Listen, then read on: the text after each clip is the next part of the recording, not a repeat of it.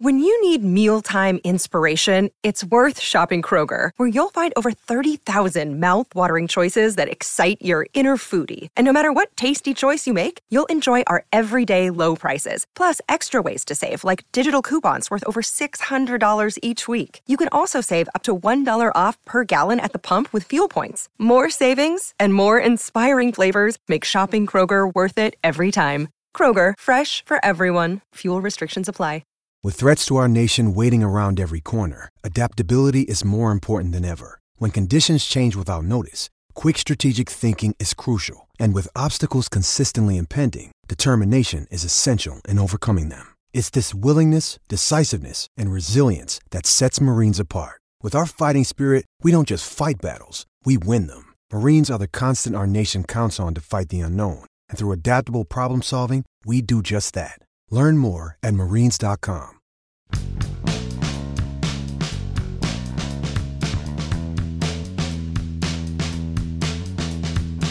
They still don't care about the results of games, okay? Let's really, really, really make that clear. Good morning to you. Good Thursday morning. I'm Dan Kovacevic of DK Pittsburgh Sports. This is Daily Shot of Pirates. It comes your way bright and early every weekday. If you're into football and or hockey, I also offer daily shots of Steelers and Penguins, where you found this. Cubs 14, I think it was. Pirates five. I don't know. It, it was awful. And it was awful because of gross roster mismanagement. And to an extent, not really gross, but bad game management.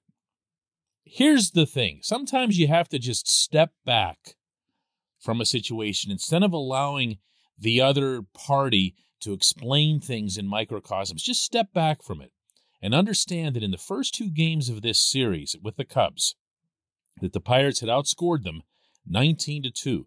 These were two blowouts in which you can get length out of relievers. You can get multiple innings. You can utilize guys like, oh, Heath Hembree to get you multiple innings the day before you DFA him, as they did yesterday. This situation, the hole in the rotation that was caused by Zach Thompson being put on the 15 day IL a couple of days ago, didn't sneak up on anyone. It didn't sneak up on Ben Cherington. It didn't sneak up on Derek Shelton. It didn't sneak up on Oscar Marin. Everybody involved knew it was coming and they could have planned accordingly. They could have adjusted accordingly through those games Monday and Tuesday. Instead, they brought up Jared Eickhoff from Altoona, not Indianapolis. Not Indianapolis's most talented pitcher, Michael Burrows. And you know, he could have lined up reasonably well. His next start is Saturday or something. Again, it didn't sneak up on anybody. They could have figured this out. They could have had somebody else ready. Or they could have just done one of those bullpen games, which they've done. They've done under Cherington and Shelton, where you just have someone like Chase De Jong start the game and say, listen, Chase, I mean, we know you're a reliever, you're a little bit stretched out. Dude, just get us two, three innings, all right? You can do it. They didn't do that. They didn't do that. So Eickhoff goes out there and gets absolutely annihilated. 10 runs on 5 billion hits, on 75 walks. Uh, he hit a bunch of guys too. I'm not wasting my time sharing his stats with you. He was horrible. And he also became the first pitcher in the history of baseball to give up 10 runs in consecutive starts, meaning 10 runs in this one and 10 runs in a start he made last year for the Mets.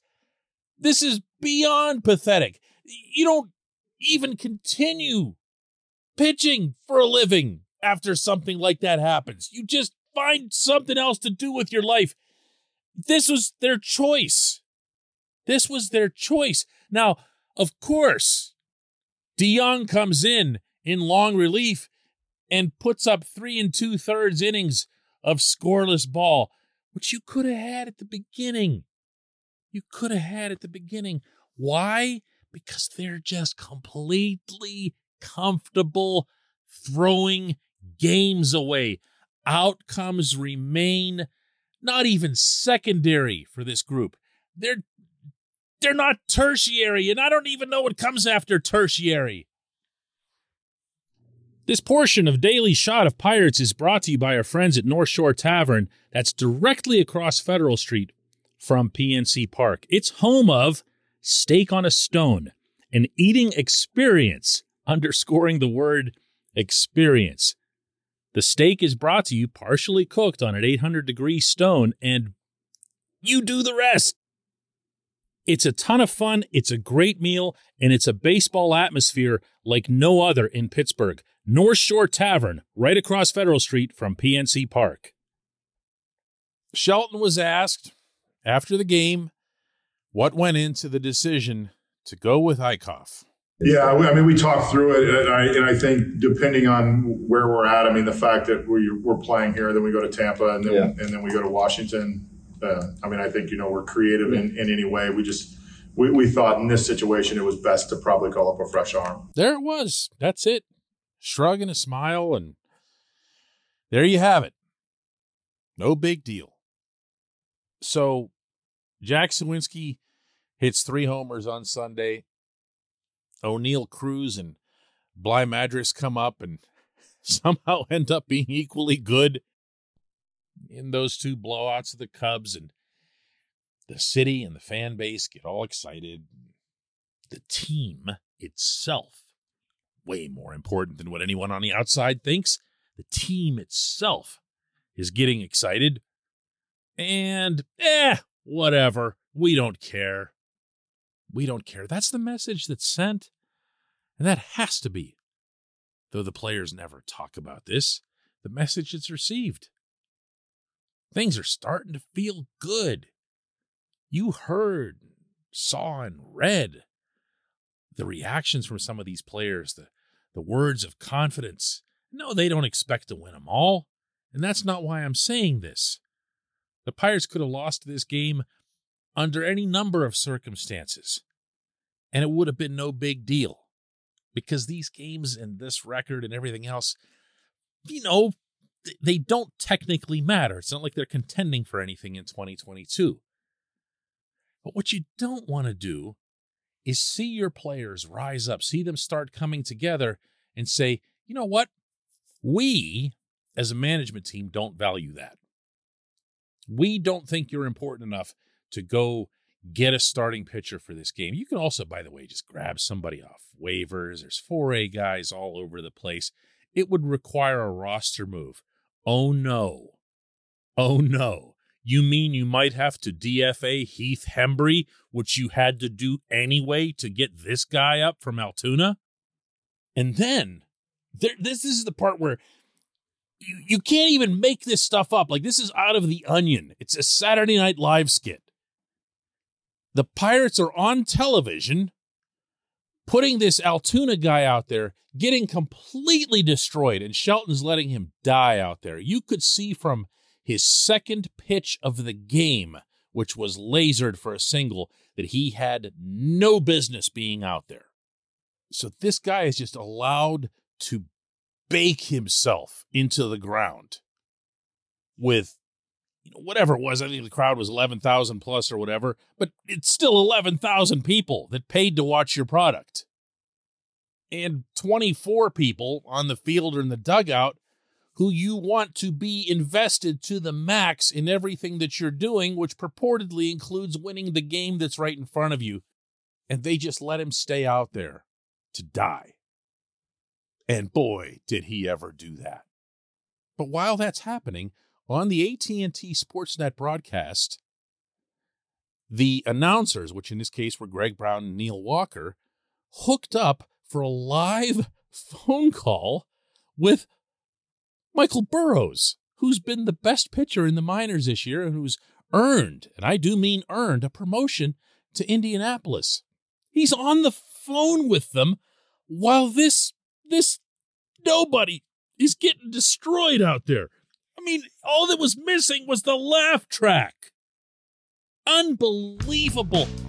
For three days, you get to think everything is really getting up there, and then you realize, wow, the people who run the team still don't care about what's happening right in front of their eyes. When we come back, just one question.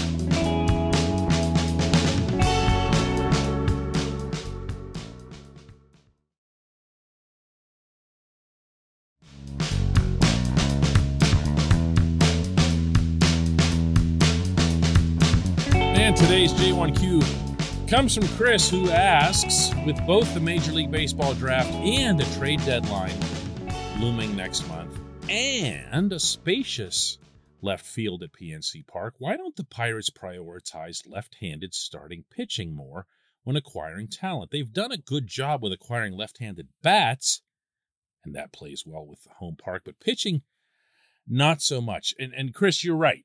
There's not much left handed pitching in the organization. And that goes from top to bottom. Uh, in fact, really, other than, you know, Jose Quintana and now Cam Vieaux having been very recently brought up from Indy, there just isn't much. Certainly not in Pittsburgh, where Anthony Banda is the only other lefty, and really just nowhere. Uh, you have to go all the way down to Anthony Solometo, one of the more prized picks from last year's draft, but he's light years away from making any kind of impact here. But, and here's where I'm going to give you some background general managers, all the way down to scouts, don't ever look at that. They never look at, oh, the organization needs someone throwing from this side. Uh, they don't ever look at it from the hitting aspect either. They're just looking for players. That is the way every general manager I've ever covered with this team has approached it. It's the way I've heard every executive everywhere handles it. And there's a reason for that. Their feeling is all that matters is developing the talent. They're looking at here's raw talent in, and here's what we make out of it. Who are the players that give us the best chance? Who are the young, raw, undeveloped products who give us the best chance of molding them into something significant at the major league level? Now, why is it not a concern? Simple. As any GM will tell you, and Ben Cherington absolutely falls into this category, you can adjust whatever is needed at the top level when the time comes. If you've got a ton of right handed pitching, for example, and you're missing a lefty, go get a lefty, meaning trade one of your righties for a lefty or just sign one out of free agency. Uh, it tends to even itself out over the course of time. This year, when the Pirates felt they wanted to have a lefty in the rotation, they went out and got Quintana. That's obviously gone well for them. When they wanted one of those last year, they went and got Tyler Anderson. And that also went well for them, including when he was traded, in that they got a reasonable and fair return. And lefty relievers, that's never a thing. There are tons and tons of those available every winter, and they don't cost very much.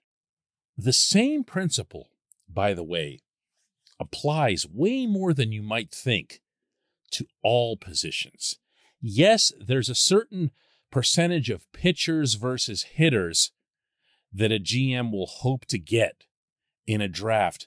But if they end up with a draft, and I can't remember off the top of my head, there was a team, it might be Anaheim. Uh, it might be the Angels that did this, where they drafted like 5 million pitchers in a single class. And again, a lot of questions came like yours, I'm sure, uh, over on the West Coast of like, what are you doing here? What about hitters? We need hitters. We need this. We need that. And the Angels, of course, have been short of pitching like ever since Mike Trout arrived. But it doesn't matter because it takes prospects so long to develop so many steps and so many things can go, well, as wrong as they can right. You're just creating and nurturing assets and by the time you're ready to form a major league roster, that's when you can move them around. But as I mentioned in the opening segment, They're not anywhere near having that kind of thought process. They didn't even care to put a starter out on the mound last night. Unbelievable. Anyway, I'm going to the ballpark today. Uh, I'm pretty sure that both teams will have an actual starting pitcher on the mound. It's at 12:35 first pitch. I'll be covering it for DK Pittsburgh Sports. Hope you read the column and hope to have you back here tomorrow morning.